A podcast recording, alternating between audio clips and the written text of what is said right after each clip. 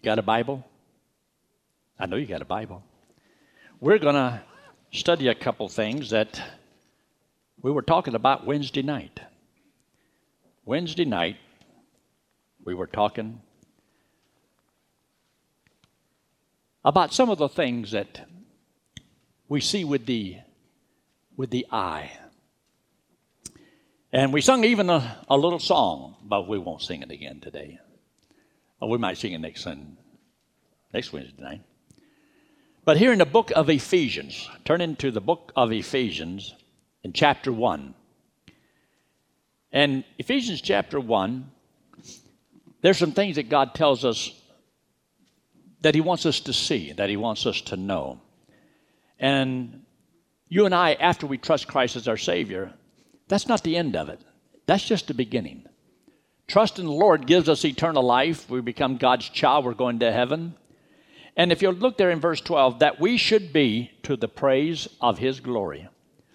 That's why salvation is by grace, that we should be to the praise of His glory. See, we, we can't take any credit for salvation because we didn't do it. He deserves all the praise, the credit, because of what was done. And that's why in Ephesians 2 8 and 9, when he says, For by grace are you saved through faith, that not of yourselves, it is the gift of God, not of works, lest any man should boast.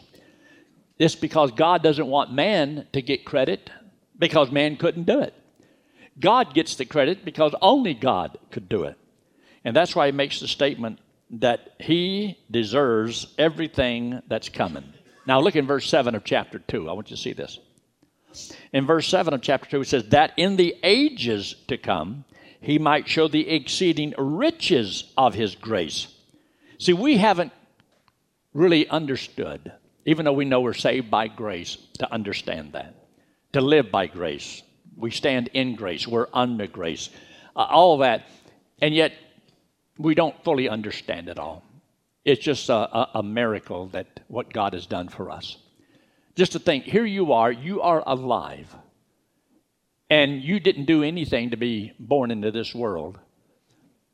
God created us, put us here at this time, and yet He knows everything about us before we were ever born, what we're going to do and not do, how we're going to think, how we're going to obey or disobey. And yet, in spite of all of that, God loves us. That in the ages to come, he might show forth the exceeding riches of his grace. In other words, as though we were little trophies of God's grace. It reveals things about God. But now look what he says.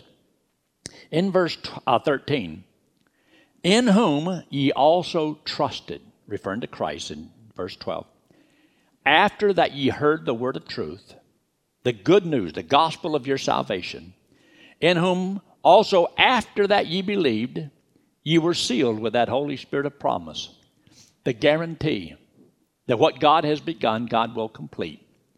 And you have the down payment, you have the Holy Spirit living and dwelling within you.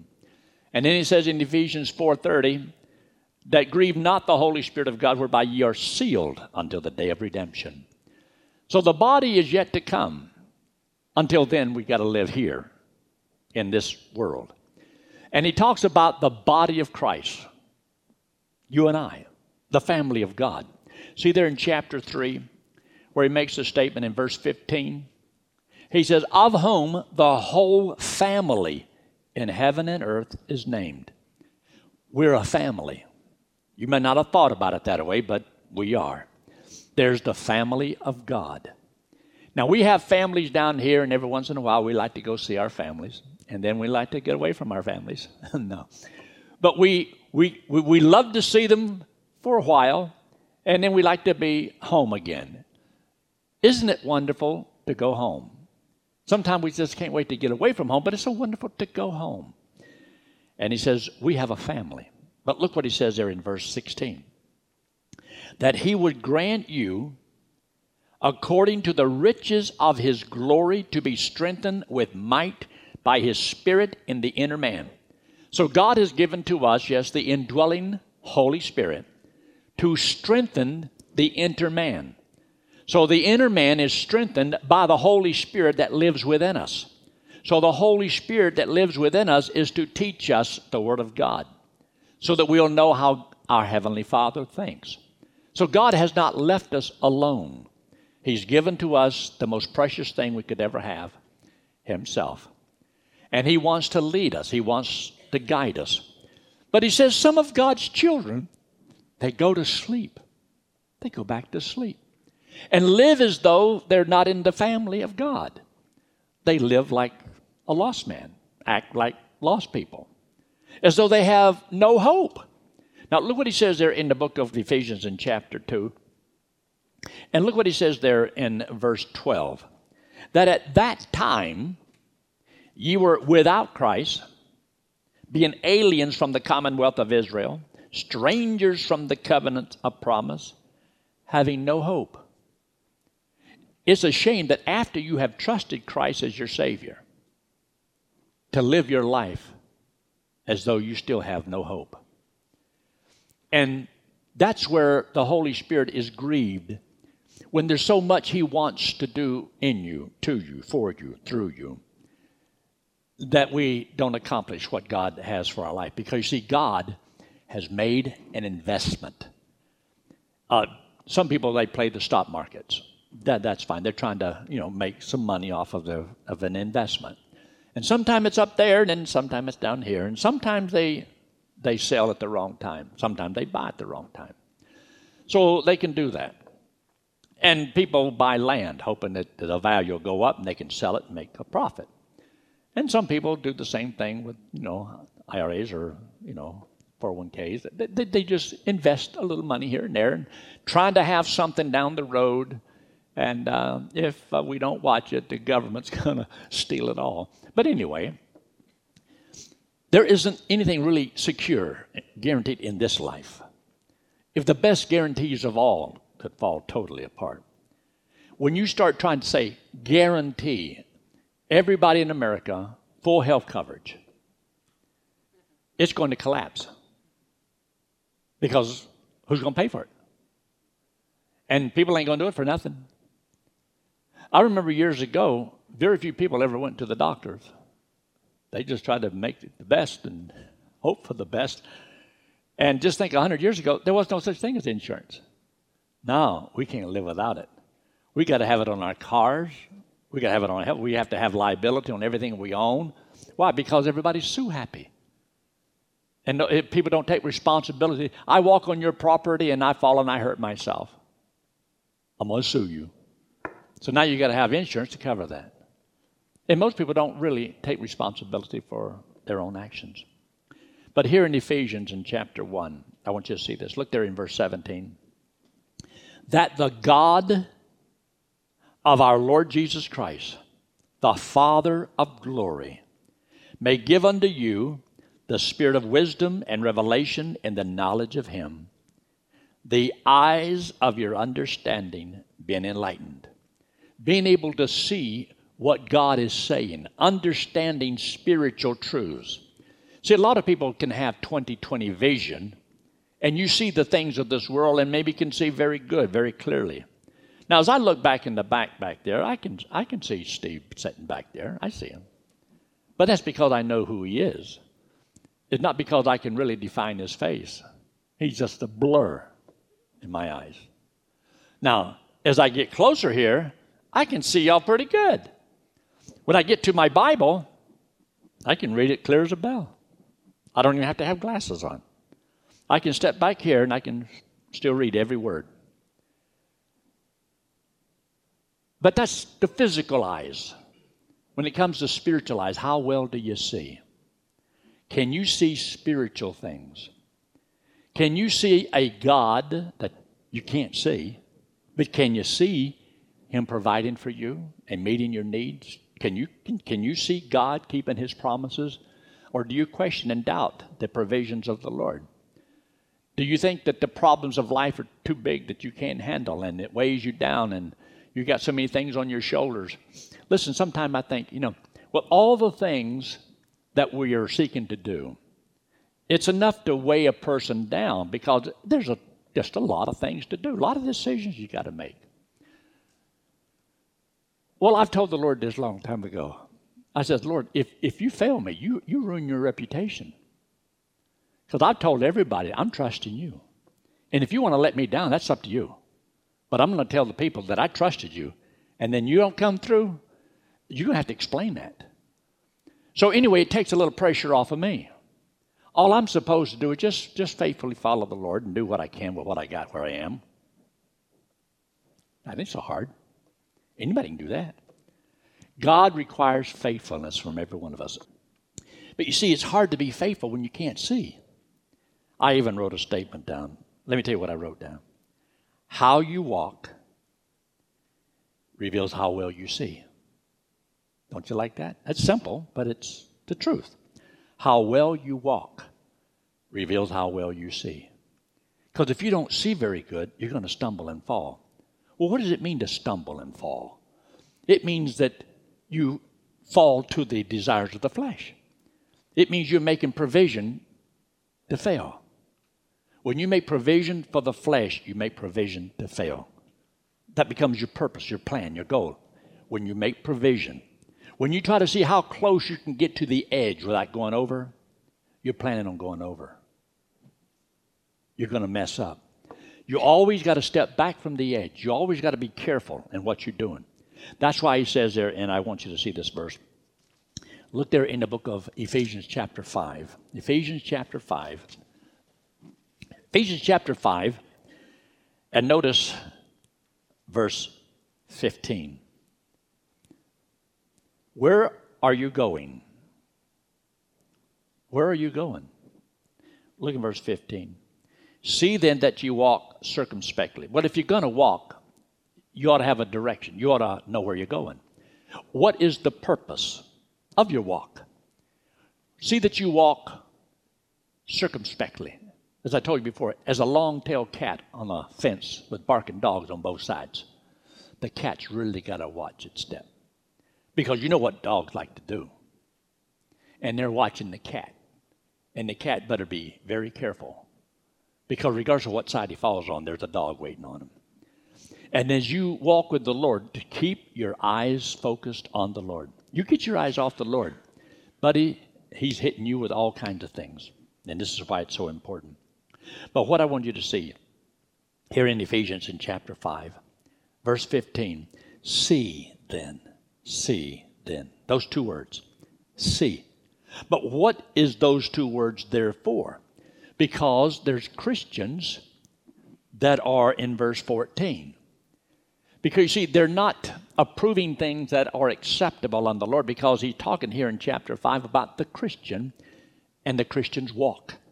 Let me just show you this here. When he makes a statement here in verse 1, he says, Be therefore followers of God as dear children walk in love. So if you're not walking in love, you're not being a good example, imitating your heavenly Father. Well, you must be a you must have fell asleep. You must be out of this world. You don't know what's going on. You're Christian, saved, yes. But then look what he says. He says there's things that ought not even be named among us. Even one time to always watch and guard your testimony. Because, as he says here in verse 3, but fornication and all uncleanness or covetous, let it not be once named among you as become of saints. In other words, it's, it's not fitting for a Christian to do certain things.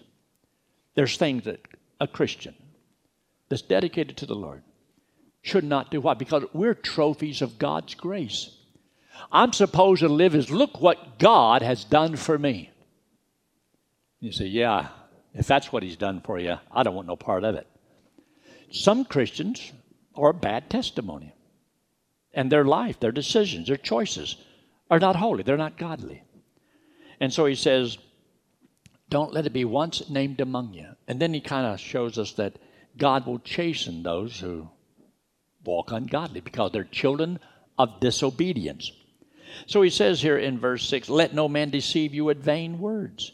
For because of these things cometh the wrath of God upon the children of disobedience. Be not ye therefore partakers with them. Don't do. In other words, you can. It means a Christian can live like the lost man, make the wrong decisions, and yield to the flesh. This is why, turn back to your left again. I want you to see this. Look what he says there in verse 17. This I say, therefore, and testify in the Lord that ye henceforth, from now on, walk not as other Gentiles walk. So that that means there's a separation. That means that there is and should be a difference. We should not be conformed to the world. Means not to walk like the lost man walks. We're God's children, we should be different. Our attitudes ought to be different. We ought not have the same ugly, mean attitude that the world has because we understand more. Because we know, regardless of what people do to us, it's so wrong and so on. God sees that. God knows. So what's the problem? Are you going to try to make everybody treat you right? Okay, what if they don't? Know what you're going to do? You're going to let somebody else control you? Well, they made me mad, so they control you.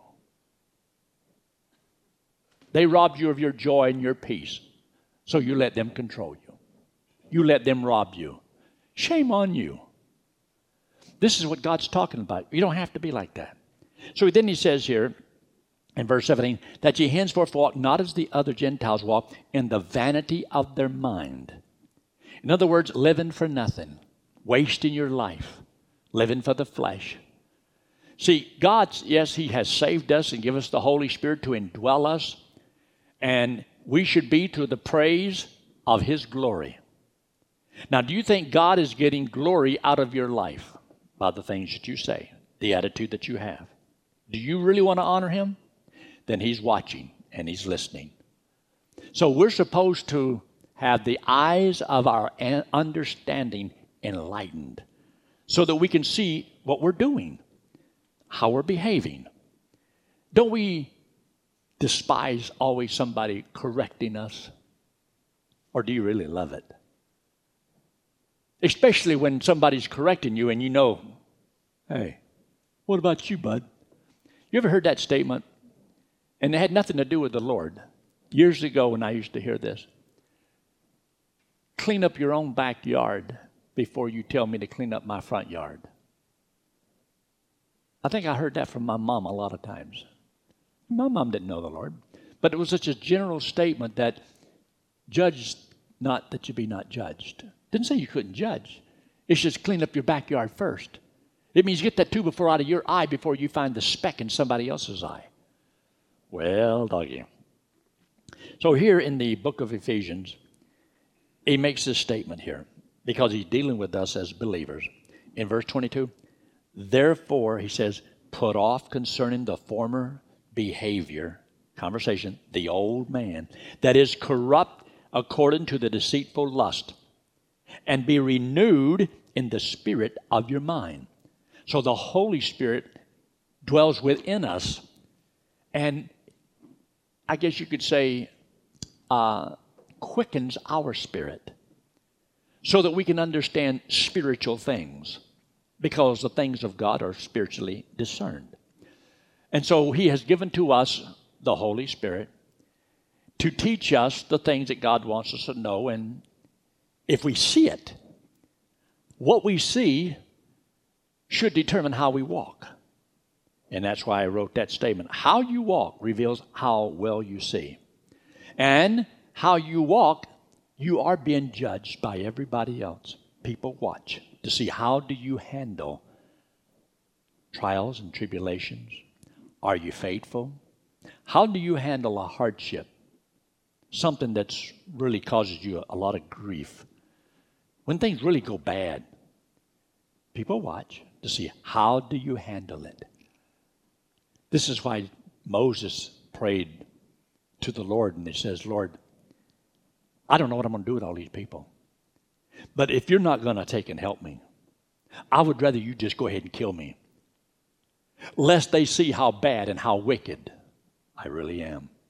I don't want them to see how wretched I am.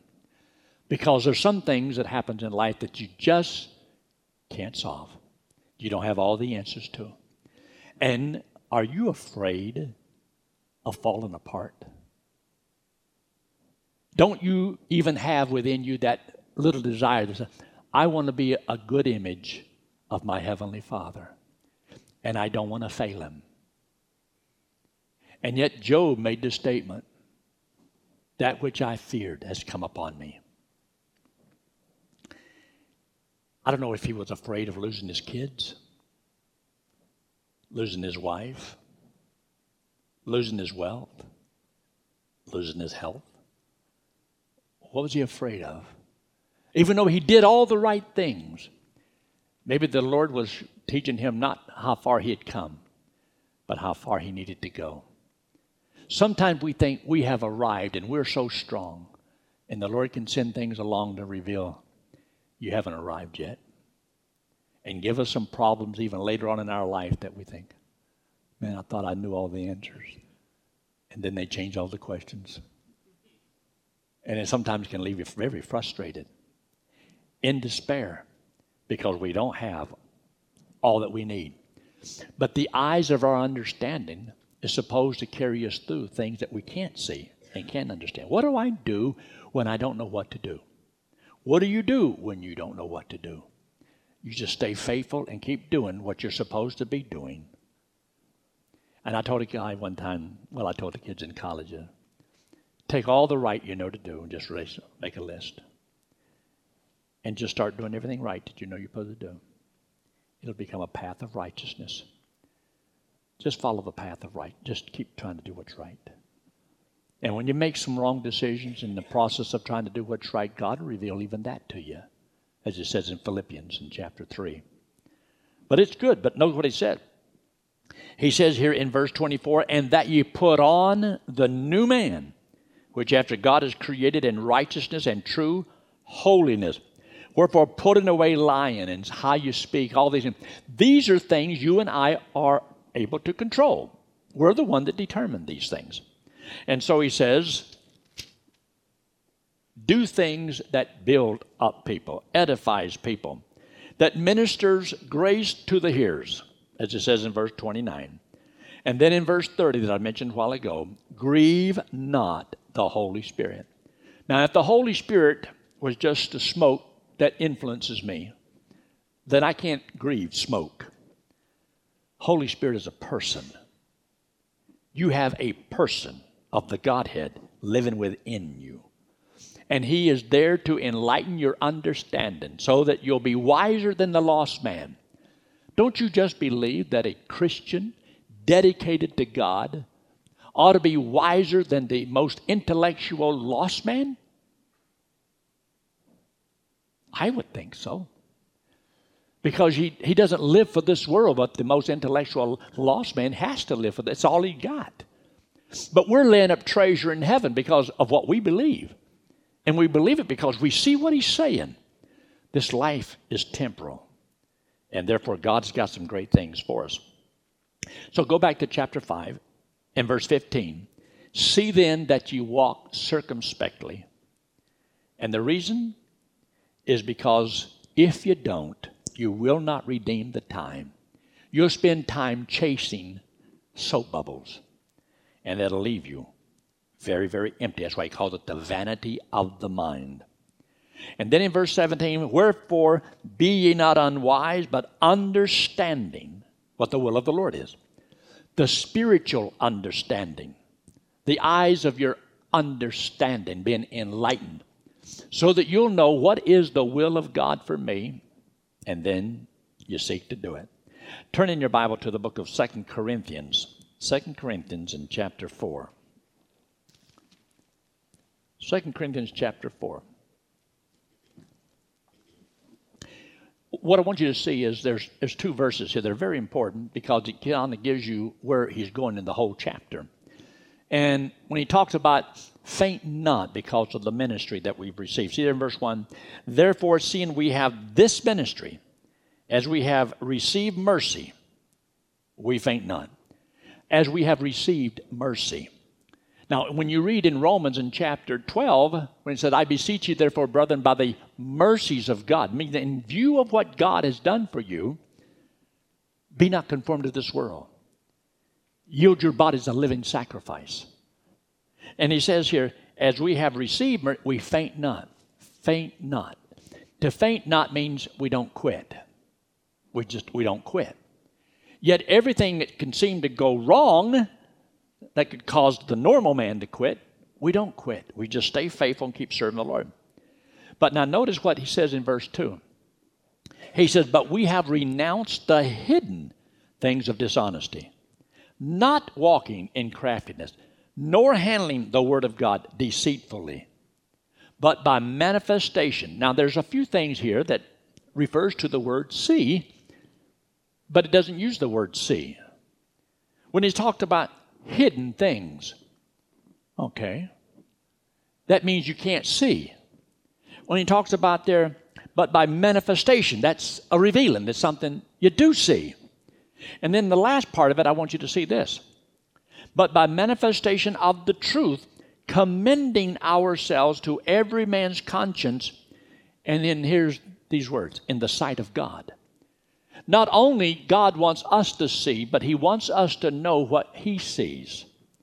God sees us. God sees where we are, He sees where we're going.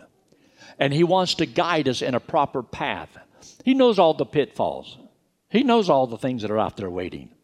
So there's many things that God has for you, He wants you to learn. But now look what He says in verse 3 If our gospel be hid, it means somebody can't see it. It is hid to them that are lost, in whom the God of this world hath blinded, means they can't see. So those who do see are supposed to help those who can't see. Otherwise, if the blind lead the blind, they both fall in the ditch.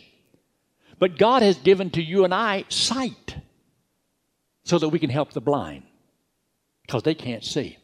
They can't find God. Therefore, we're supposed to find them for God. They can't find God, therefore, God wants to use us to search them out, to find them. Look what else he said. Of whom, he says here, in whom the God of this world hath blinded the minds of them which believe not, lest the light of the glorious gospel of Christ, who is the image of God, should shine to them. Unbelievers which believe not are blind. So, what would the natural, I guess, contrast of that be? That if you do believe, you do see. So, unbelief, you can't see. Belief, you can see. It means there's the gospel is light so that people can see God. But look what he says lest the light of the glorious gospel of Christ, who is the image of God, should shine unto them so that they can see. They can see God. So, this is why God wants people to see Jesus Christ and what He did, the whole story. Because the clearer you make the story, the better they can see God. God wants people to see that He is a good God, a loving God, a compassionate God, a forgiving God and that He will save them and give them eternal life. And when you mar the story of the gospel, then you have marred the image of the face of God Himself. It's like somebody taking, you know, a child's paintbrush and trying to touch up a Rembrandt or something. Is are you going to add to it? That's why the clearer the gospel, the better the image of God. So that's why the gospel of Jesus Christ and how we present it is supposed to be as untouched by man as possible so that it does not have our little additions or eliminations. We don't add to it and we don't take it away. We tell the gospel story as good and as clear as we possibly can.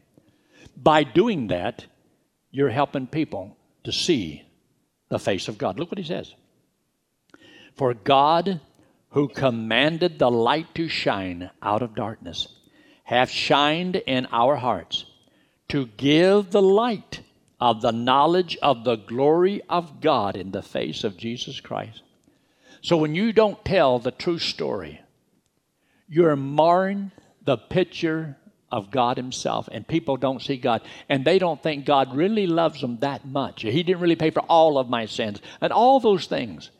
It makes a difference. And if you see that, it helps you how you live.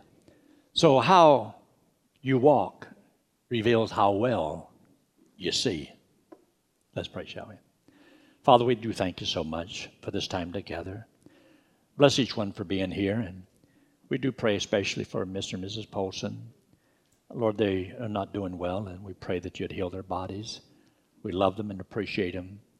They're godly individuals, and they love this ministry. They love you. They love the people, and, and Father, they would rather be here. But we pray that you'll put your arms about them and let them know that not only do you love them, but we love them too. We appreciate them. And we just pray for a good service today. Bless in Christ's name we pray. Amen.